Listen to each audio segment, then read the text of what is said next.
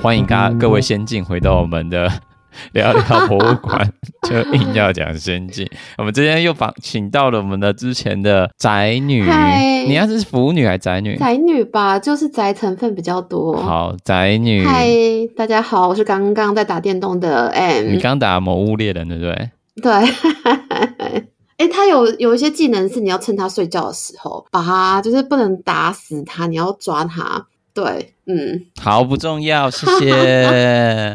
那个你可以，那我们接下来，那我们接下来就是最重要的，就是我们这一集也是同样的，一样要来跟我们念经的读经班。那读经班成员 N 要先跟我们介绍几个，那在最后再跟大家重复讲一次为什么有读经班的存在。我们在 IG 上面都会更新一些文章，那有没有看 IG 的人，或者刚好没有跟上 IG 更新的人，那么就是是用。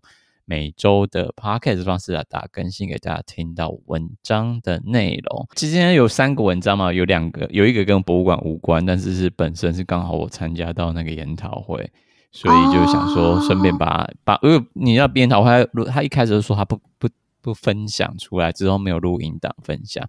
那我想说，好吧，那只好先打起来，就是打研研研讨会的内容就打起来，就是打完之后整理一篇，他说好了，随便了，就分享出去算了。嗯。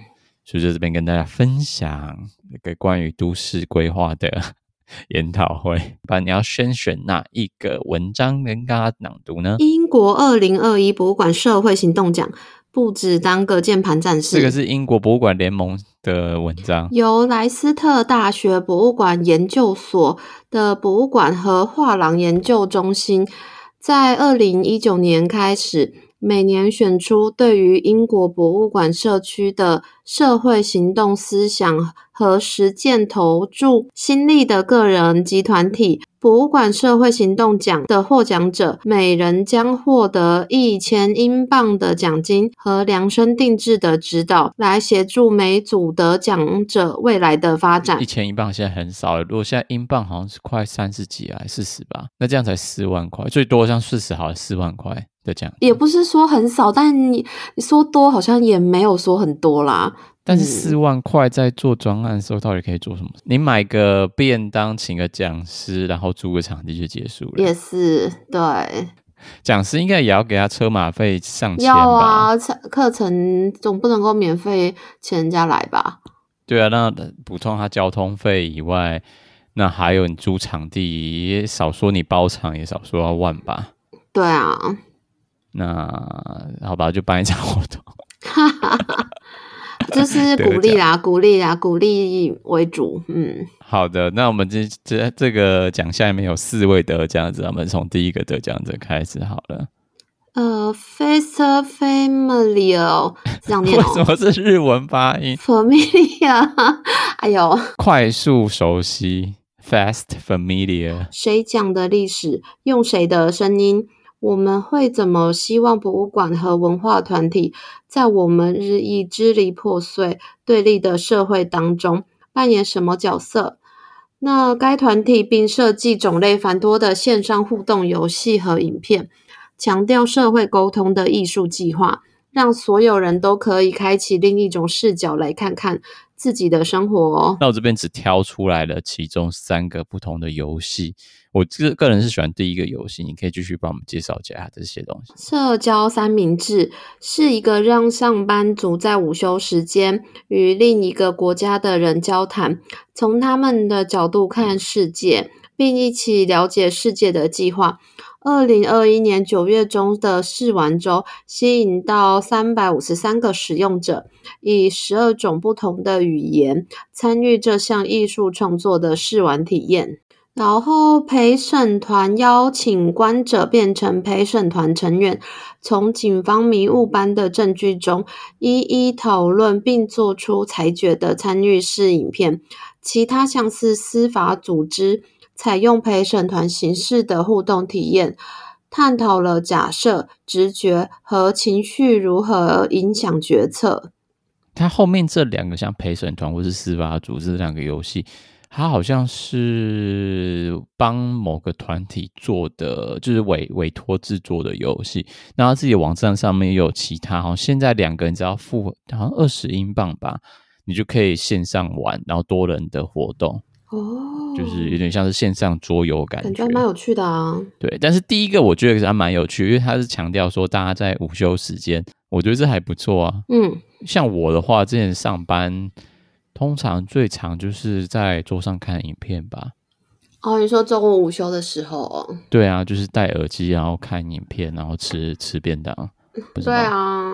可是，一边吃东西一边跟他聊天，吃便当会比较大，会这样可怕，一脸都埋在便当里面。对，或是说我现在在吃吃火锅，然后一边吃火锅一边聊这样子。怎么可能在上班时间吃火锅了？我说中午啊，中午吃饭、啊。哦，你说在外面吃哦，去吃三妈臭臭锅，然后就前面放个荧幕，小荧幕在跟别人聊天这样子。然后眼镜都是雾的之类的，就直接 雾蒙蒙的眼镜。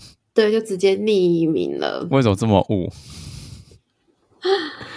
这样也不错，这是上班午休中间的午休时间或午餐时间，然后有机会去认识不同的角度。我觉得这个社交三明治，我觉得蛮有趣的一个计划。嗯，但后来他好像没有把它扩大实行，它就是一个试完之后，好像就没看到它后面有接续的活动，我就觉得蛮可惜的。但是这个 Fastman Media 他们就是做一些跟社会沟通有关系的艺术计划。嗯。我觉得还蛮棒的，这个是算我之中最喜欢的一个。嗯、那下一个的受奖者，呃，得奖者是？曼彻斯特人民历史博物馆关注在英国日渐严重的移民与国际难民问题，以提高人们对国际和边界法案的认识，以及对其提议的修改将如何影响来到英国的难民和寻求庇护者。希望能通，呃，希望能借由对话活动和其他活动积极参与难民社区，透过培训计划，使博物馆员工和主动参与者都能对相同相关的问题拥有讨论的能力和与人对话的信心。博物馆要做的事情，其实也不是就是在旁边，你知道画修而已。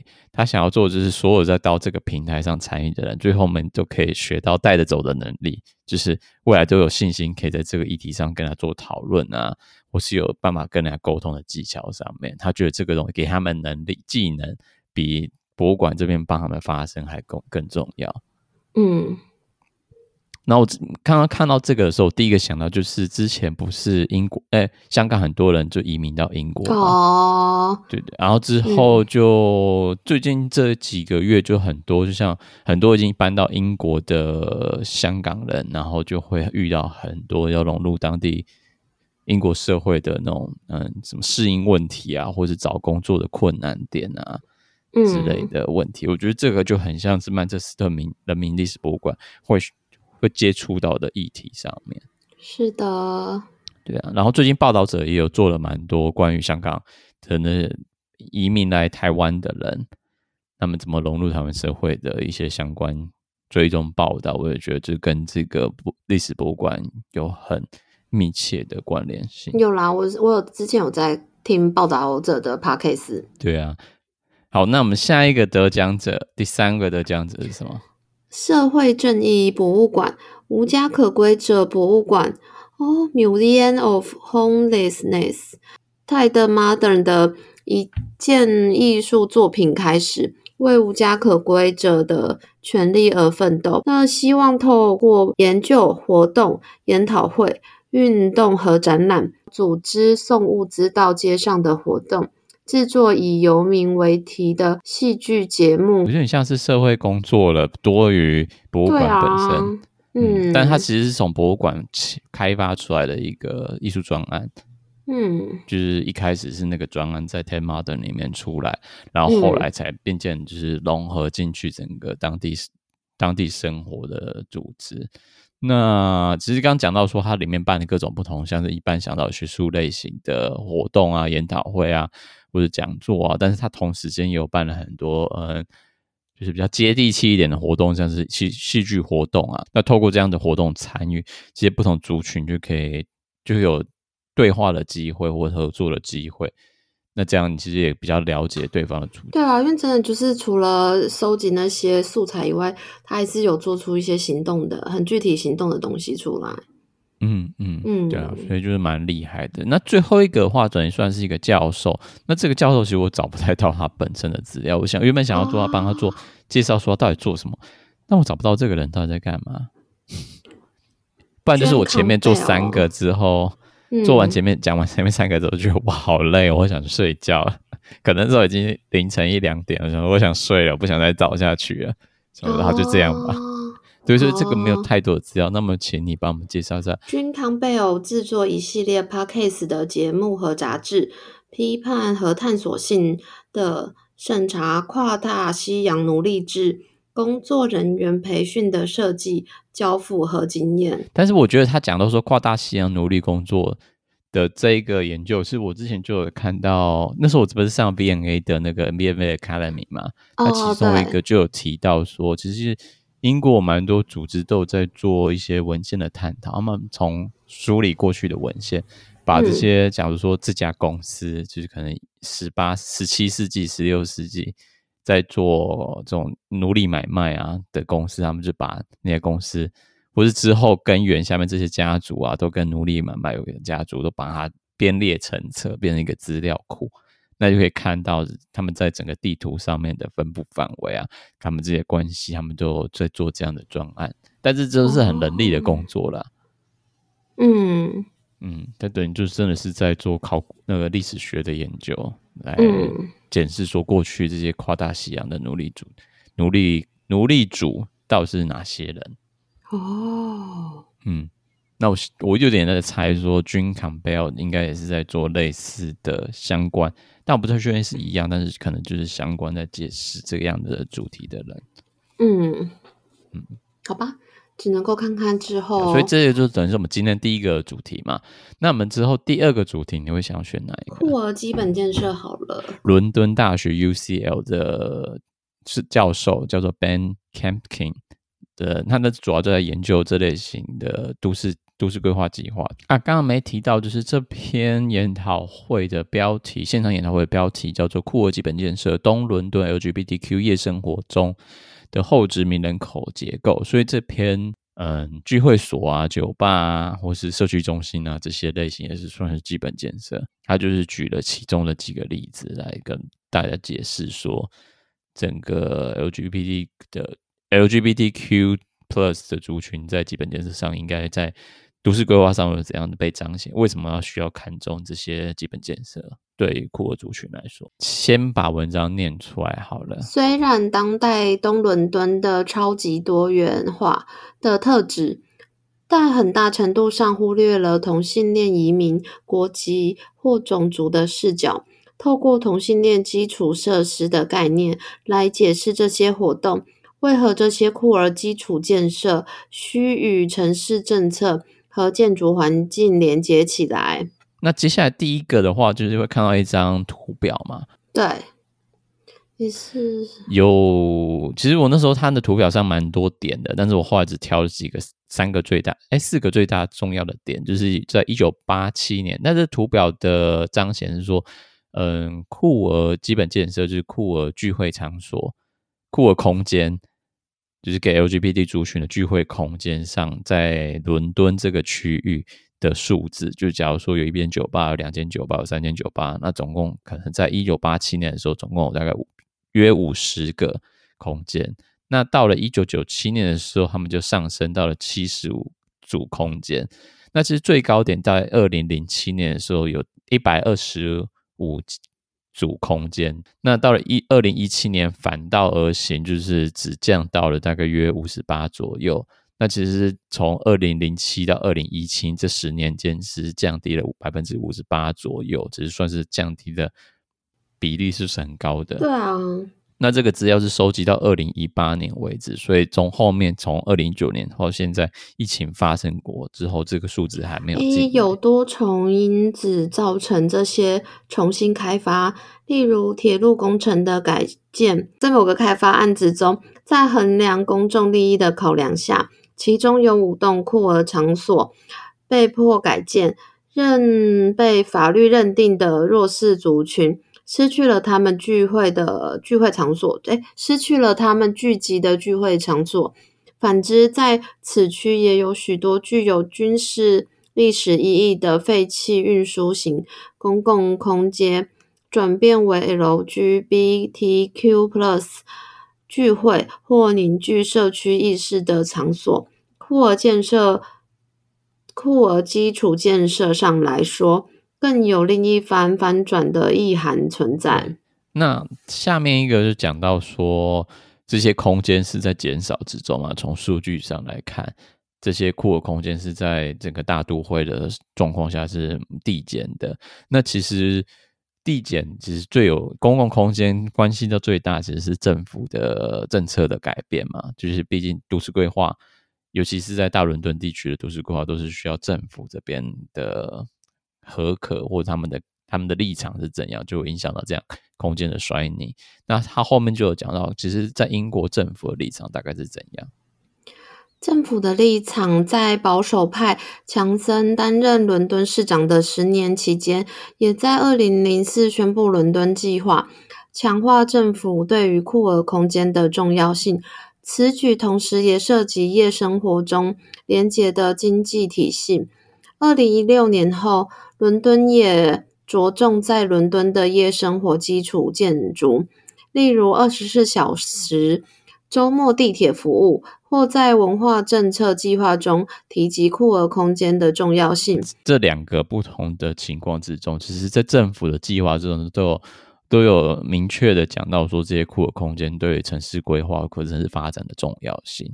那中间就有过了很多啊，就是像是。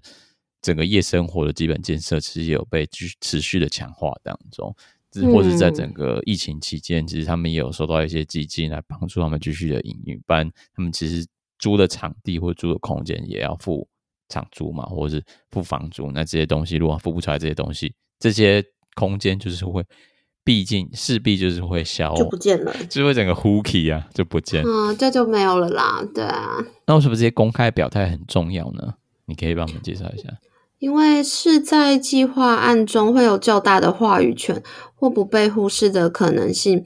以这些库尔空间的功能性和遗产性而言，也有较多的机会能够有被关注，而产出量化研究资料，说明这些空间在都市公共空间规划中的合理性及重要性。嗯，那之后啊，就是介绍了两个案例嘛。第一个案例是一个原本是一个一九一八六九年开的啤酒屋，那最后在一九九七年的时候被称为伦敦的第一个库尔空间。那之后因为房租嘛，然后就跟那个所有权财产者就是一直有在协商。中间其实法令上有一个叫做 Section 一零六的法律，也有就是介入说要求啊这些空间要开放，但至今到现在没有解决。那之后他在这个线上。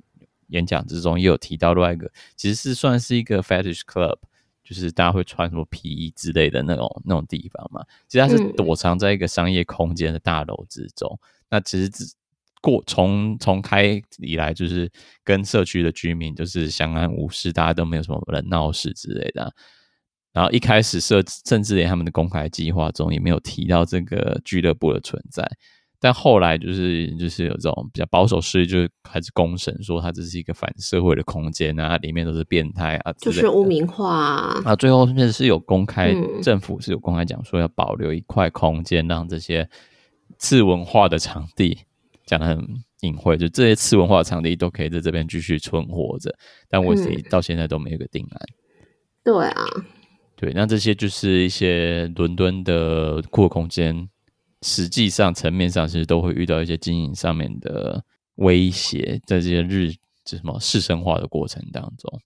假如说我们现在隔壁有一个超级破旧的社区，基本上租金都超便宜，就是连他可能房东是捧着钱要你进去住，那那个时候就是当然是没钱人、艺术家这就进去住。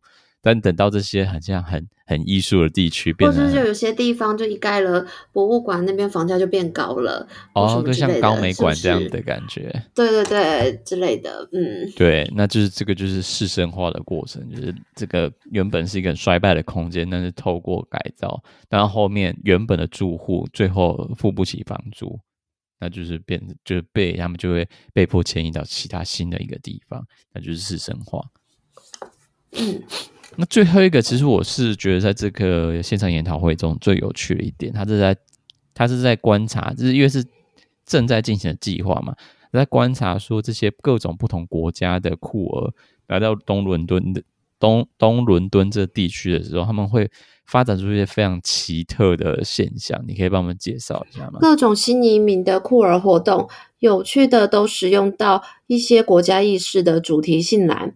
那为何这些活动举办组织都会将像是以色列或是土耳其主题夜活动，在与孟加拉主题活动策划者访谈后发现，这些活动策划者是想要在这些国家性特色活动中，来创造一个给 LGBTQ+ 群体的安全空间。若不同身份认同的人能聚在一起，并创造社会网络的连结。假如说现在是台湾的一群酷儿在东伦敦嘛，他们都举办了活动，跟讲说台湾之夜，你知道？然后什么？嗯、呃，以色列他们就说以色列呢，以色列男孩之夜，以色列女孩之夜。他们这些研究就专注在就说，为什么他们想要这么彰显自己是哪从哪里国家来的？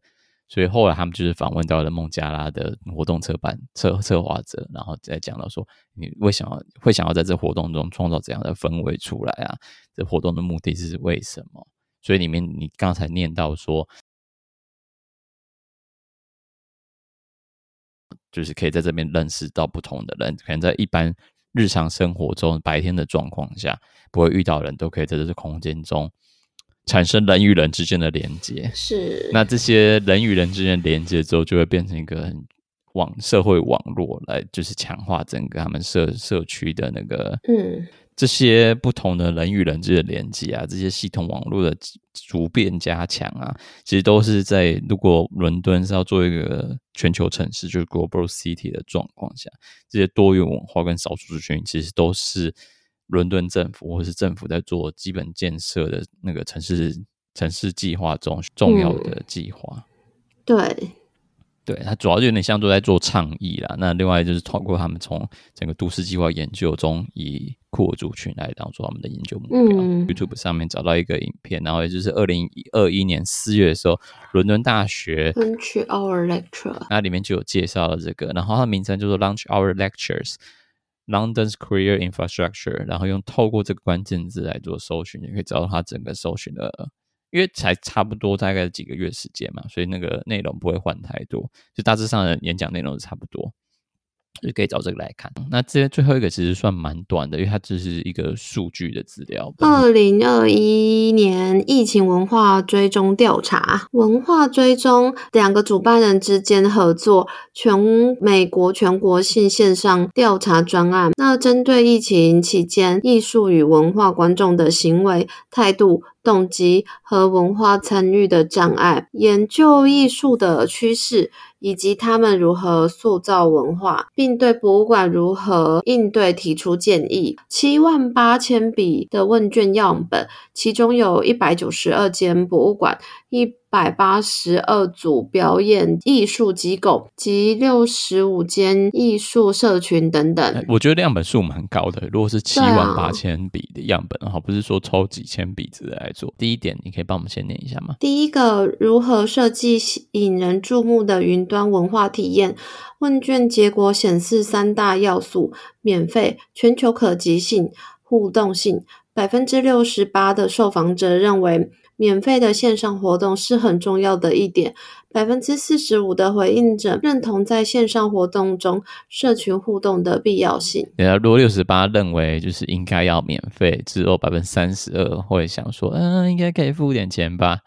所以大部分人还是期待说线上活动应该是要免费，尤其是在整个疫情的状况下。就是收费，啊，嗯，那我再想想好了。想说疫情都没有赚钱了，只是使用者付费的概念好像还是没有很涨钱。就算在美国这种的情况之下，大家想说西方是不是那种使用者付费的概念会比较好一点？没有，还是要免费哦。那我们在下一个，直接看那个图表里面讲的是什么？数位译文资源的取得。那过去一年内，任何做过的线上艺术或文化活动，从十二个选择中挑选五项最常做的，百分之三十九的人是看艺术家直播，百分之三十八的人收听 Podcast，百分之三十三的人呢选择线上课程。我比较惊讶的是，艺术家直播有这么高的比例，就是艺术家怎么每天都在直播啊？百分百分之四十的人看了艺术家的直播，你喜欢的乐团。的主唱，然后就是弹吉他给你听，这也算是艺术家直播。对啊，演唱我看蛮多，现在都转线上演唱会啊。嗯嗯，但是有些也是那种 IG 直播，嗯、你知道，像是什么，人家煮菜给你看啊，卢广仲，卢广仲煎蛋给你看啊，那个也是啊。哦，是啦。你就像对卢广仲煎蛋，那我看一下好了，看一下到底他怎么煎。欸、都对啊，我闲着没事，我还是会哦，那个就是我的偶像要煎蛋了耶，嗯，看一下好了。他还是会跟我们互互动啊，不是吗？对啊，总不能就是真的是就是煎蛋吧？对啊，煎蛋也不能耗太多时间。对，他一定是一边看着下面留言，然后然后就是跟那种互动吧。其实，所以就是连接到下面一题嘛，因为前面就讲说，大家很多都是真的就是在看艺术家自己直播，或者是看听 Pocket 那些内容到底从何而来的呢？谁提供了你所做的线上艺文文化活动呢？共十八个选择可以选，那百分之四十二的选艺术家或个体户，百分之十九呢选博物馆，百分之十七是图书馆，百分之还有另外百分之十七选择表演艺术中心。所以你看博物馆跟后面的几个都先不看，因为都十九、十七、十七嘛，都是算少数。百分之四十二是个体户或者是艺术家自己自己用爱发电呢，就是应该也没拿钱哦，自己做。Oh. 给大家看，就是维持你的追踪者的互动，嗯、到底是怎样的活动？这些个体户做的，人家因为前面讲说百分之六十八都要免费嘛，那还有百分之三十二在那边嘛？嗯、那这百分之三十二到底要什么东西，他们才会愿意掏掏钱出来？为什么会愿意掏钱？是什么让这个活动对你有足够的吸引力，让你付费参加艺术或文化组织的线上活动？